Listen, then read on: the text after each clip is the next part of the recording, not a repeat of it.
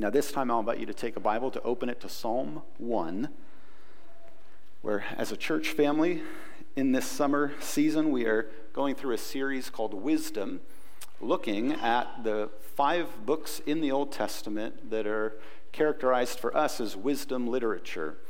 And we're taking two messages from each of the books.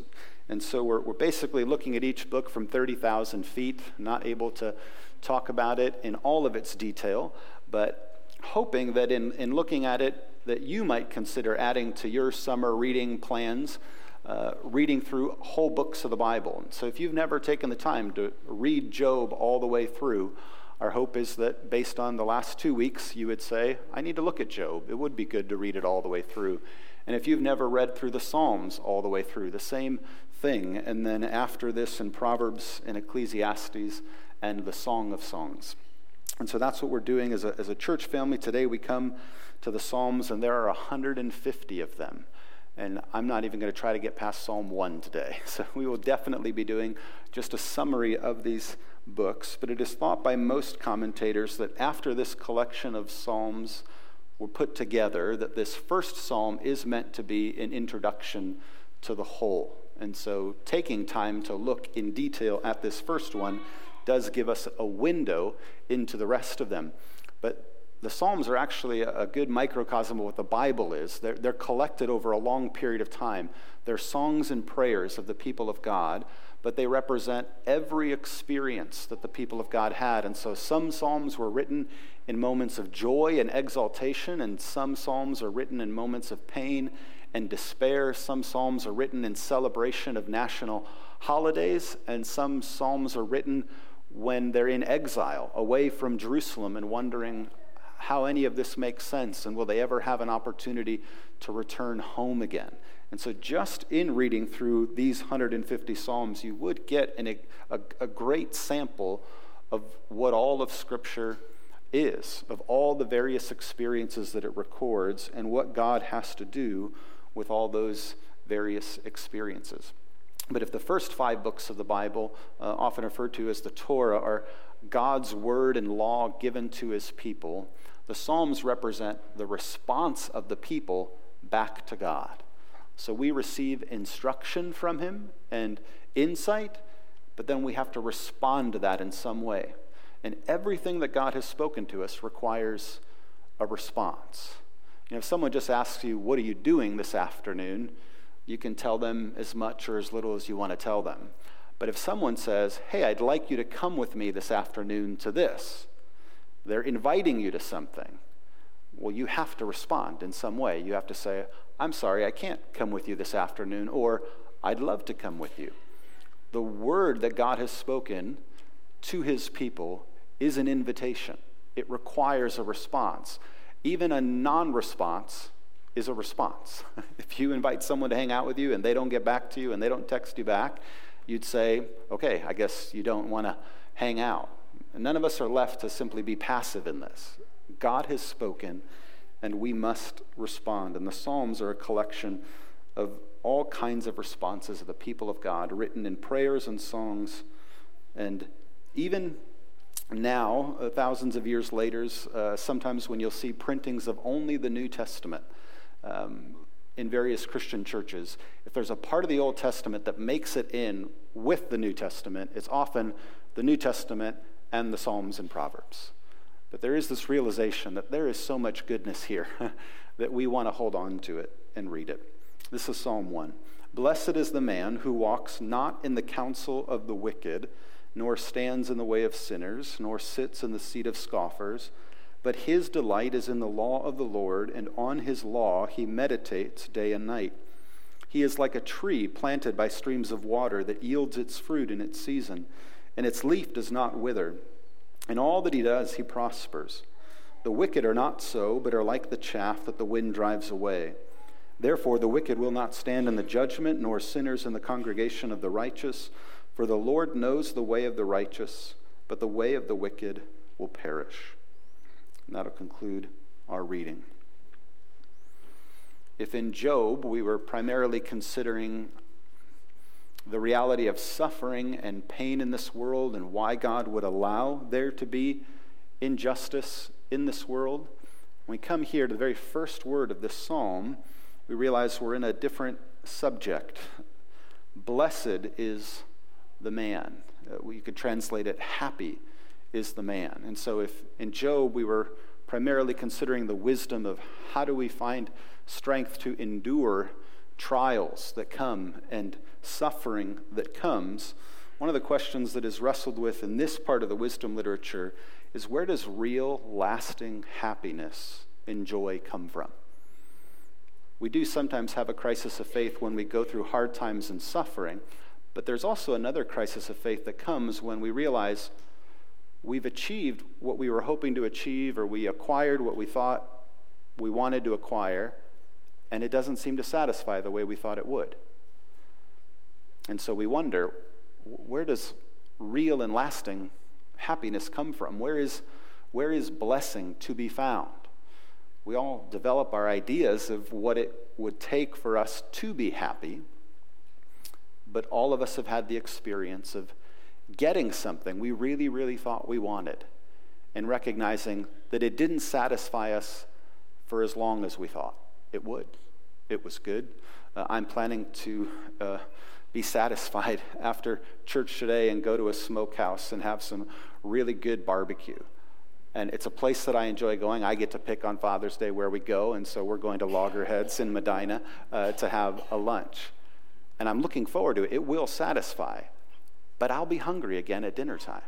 I mean, I might not. I might really overeat uh, at lunchtime, but at least tomorrow morning, like I'll be hungry again. And the satisfaction that it will bring is temporary. And so, and I'm, where do we find things that satisfy us over a long period of time? Where do we find lasting joy? And so, that I, I submit to you is what many of the Psalms help us to consider. It's wisdom for joy. Where does lasting joy, blessedness, or happiness come from? And one of the first things we should notice from this psalm is that it teaches us about joyful dependence joyful dependence.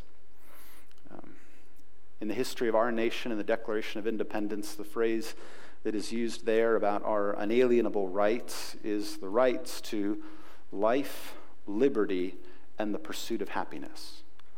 And so, this sense that happiness and the ability to pursue it is connected to the freedom that we have to pursue it. And so, liberty and the pursuit of happiness.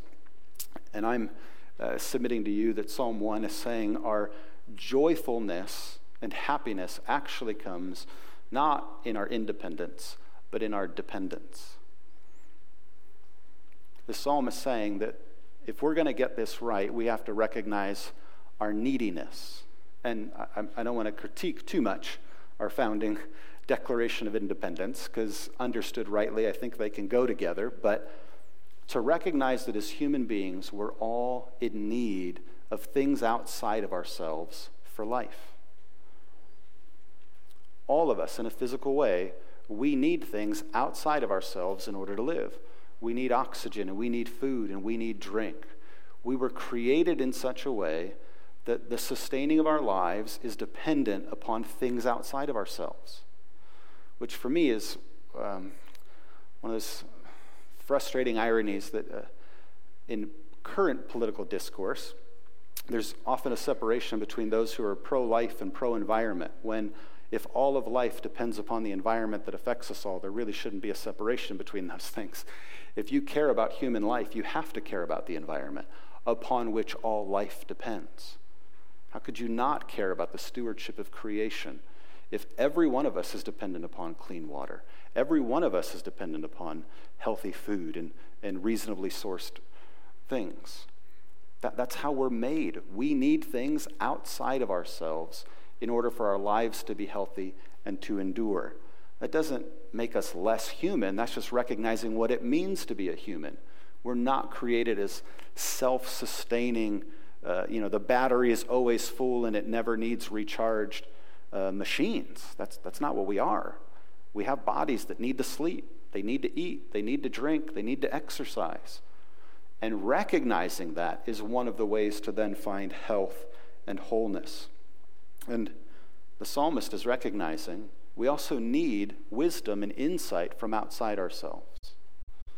To really find joy, he isn't encouraging us to simply look deep within, think about your feelings, and then just try to live out whatever you discover inside that you desire and that you feel.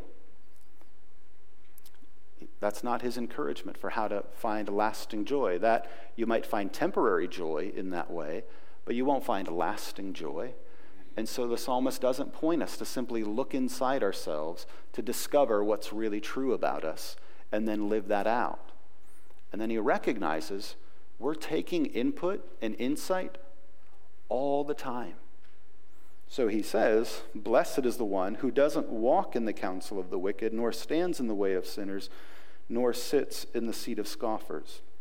So he recognizes just as much as he's giving a word of wisdom, there are other voices that are competing with the voice of Scripture for where real joy and happiness is found. And he's saying, finding lasting joy is to learn to not dwell in the counsel of the wicked or stand in the seat of sinners or sit in the seat of scoffers. There's a progression to it of simply, while you're out and about walking, you might interact with someone, but then choosing to stand with them is to stand and listen for a while, and then choosing to sit with them is a, a sense of you're really being influenced by them.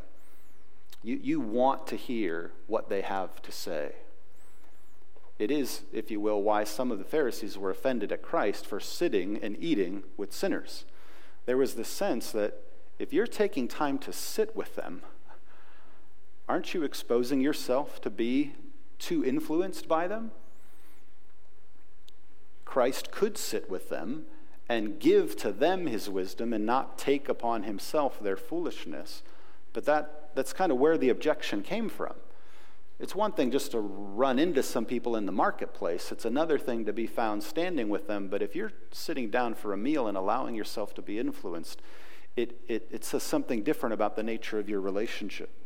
And here the psalmist is saying that if we're going to have wisdom for joy, and it's going to be a joyful dependence. We don't want to be dependent on the counsel that comes from the wicked, from the sinners, and from the scoffers, for those who would do us harm, for those who would lead us on the wrong road. We have to learn how to not listen to that, how to say no to those temptations, so that we would choose what is right, so that our delight would be in the law of the Lord, and our meditation would be on that law day and night. You're going to be influenced by someone. So, who's influencing you? Just as much as I could ask you, What do you believe? I could find out what you believe by asking who you read or who you listen to. Because so much of what you and I believe is shaped by what we spend the majority of our time listening to. And I recognize that I, it is simply not possible in a 30 minute sermon to say enough for you to unhear what you might listen to for seven hours a day on a radio or a podcast or music or whatever, or watching television.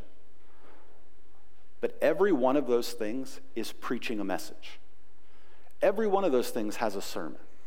You don't only hear a sermon when you come to a church on Sunday morning.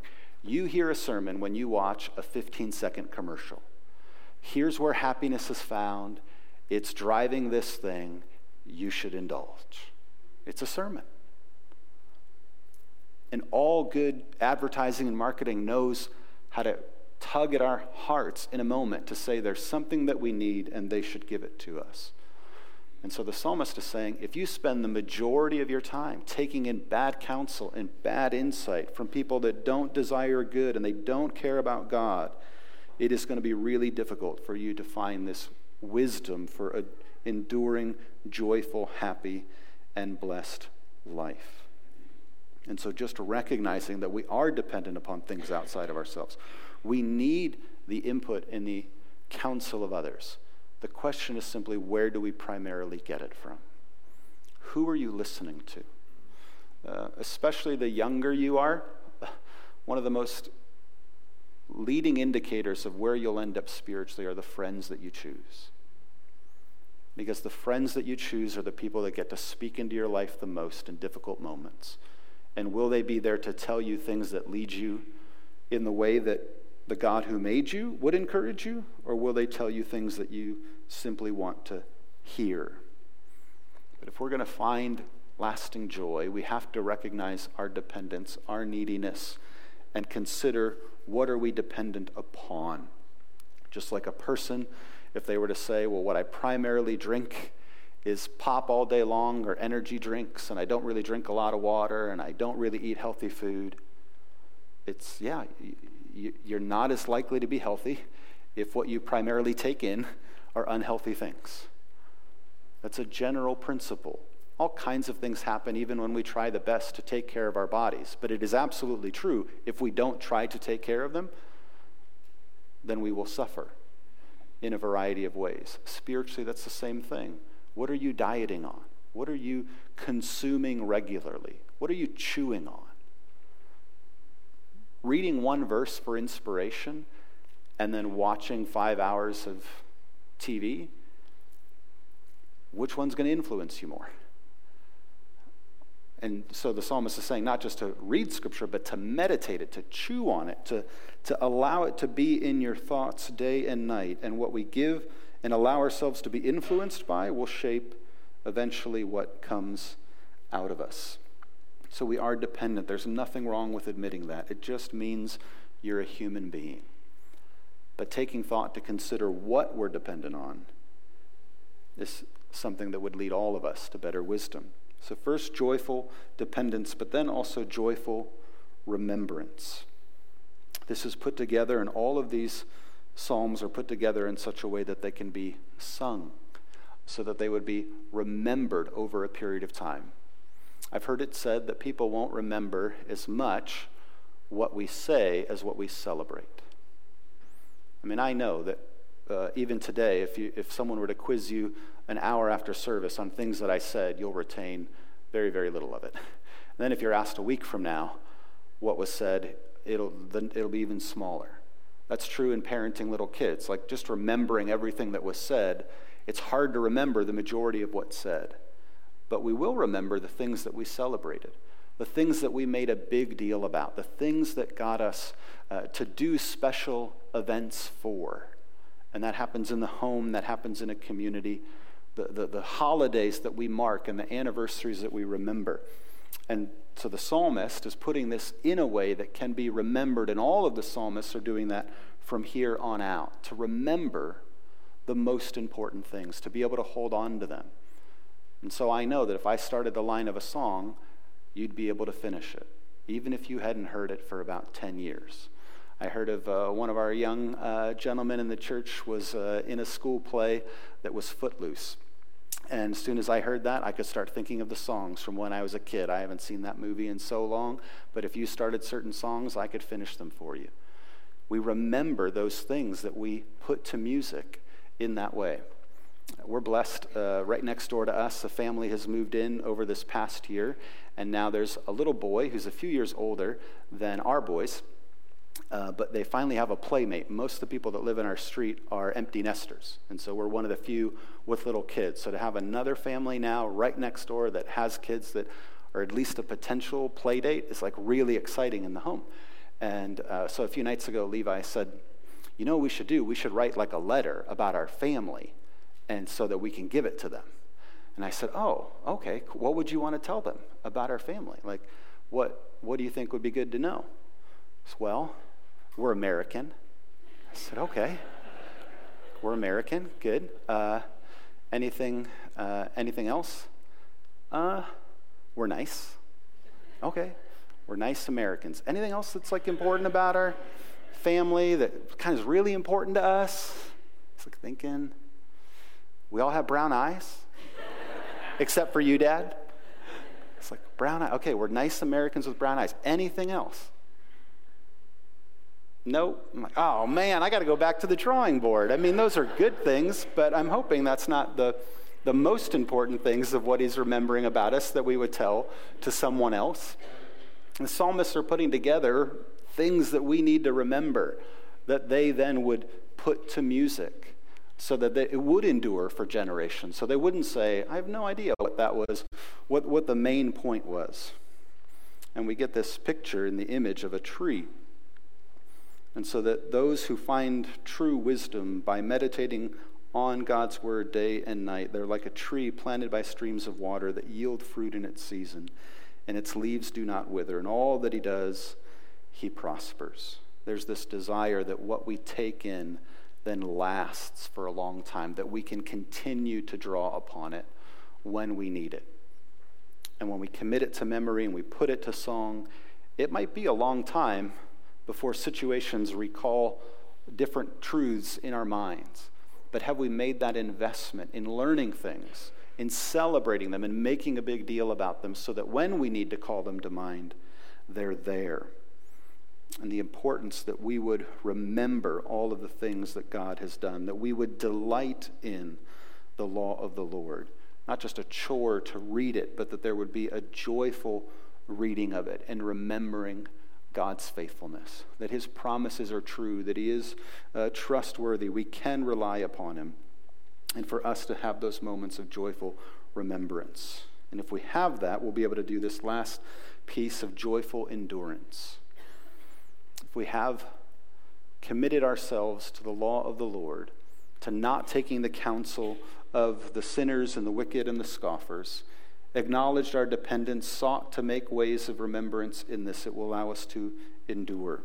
Uh, in the very first verse, there's a contrast between the singular man and the plurality of the scoffers and the sinners. So you can still make this gender neutral and say, uh, Blessed is the one who walks not in the counsel of the wicked.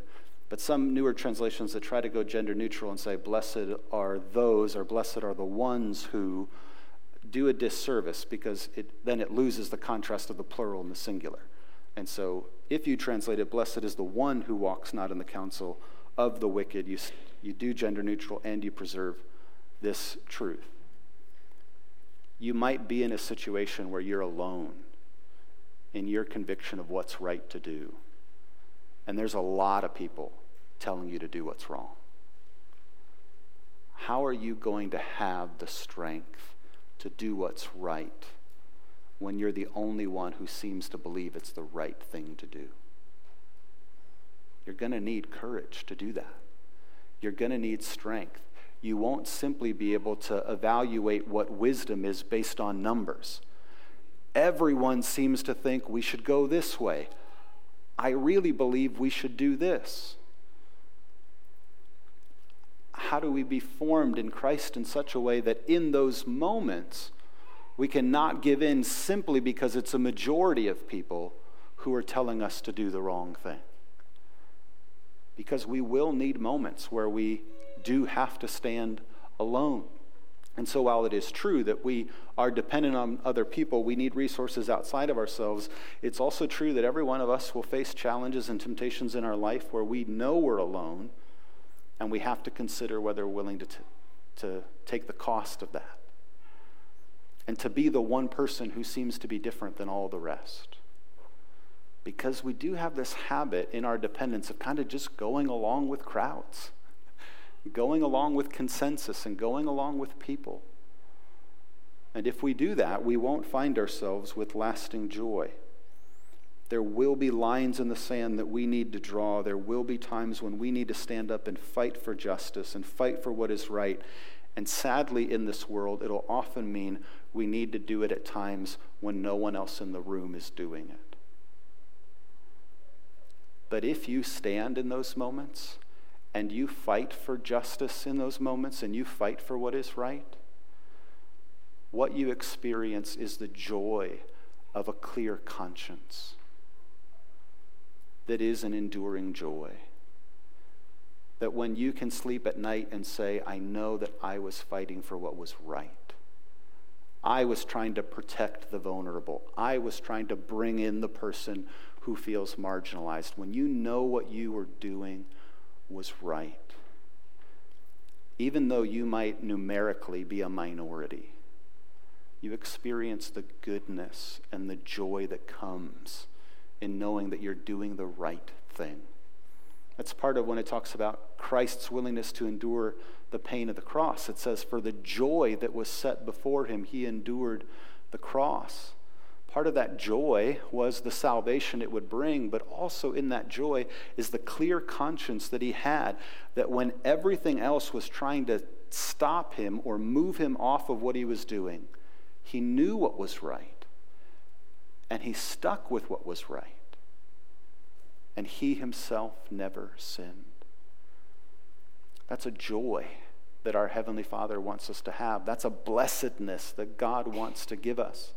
Now, all of us as sinners have plenty of things to repent for. And if we read the rest of the Psalms, there are several Psalms of repentance. So, this kind of joy for us doesn't come from perfection, but this kind of joy can come from us, even in our sin, if we acknowledge it, if we really repent from it, if we really turn.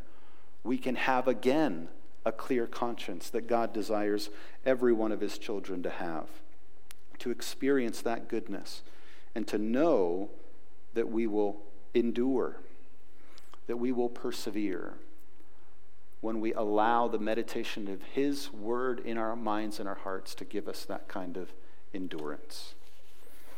Found this a helpful insight from Spurgeon when he was reflecting on this psalm. This is just a reflection on verse 1. He said, Observe that the person described in verse 1 does not hold any eminent position. It is not blessed is the king, or blessed is the scholar, or blessed is the rich, but blessed is the man. This blessedness is as attainable by the poor, the forgotten, and the obscure as by those whose names figure in history and are trumpeted by fame. What a good insight. This announcement at the beginning of these collections of prayers, of blessing, of happiness, of enduring joy, is for one. Which one? Anyone. Anyone who can acknowledge joyfully their dependence, can joyfully commit themselves to remembering the goodness of God in their lives so that when they need it, they can endure the trials and the temptations when they come to still do what's right. Let's pray. Heavenly Father, we thank you for your word. We thank you that there is a path to meaningful, sustaining joy. We thank you that there are good gifts in ordinary life, things that can satisfy us in moments. But as we often experience frustration uh, or the transientness of those things, we thank you that you also offer to each and to every one of us lasting peace and lasting joy.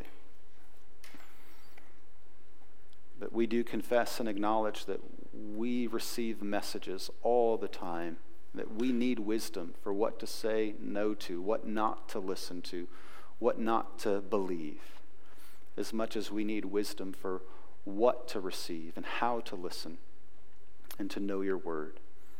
And so we thank you for the gift of your word. We do pray that you would move in us to meditate upon it day and night, to not neglect the good gift that we have been given so that we can be men and women who find increasing strength in this world to do what's right, even when it means we might go against a whole council and great number of those who are committed to what is wrong. In Jesus' name we pray. Amen.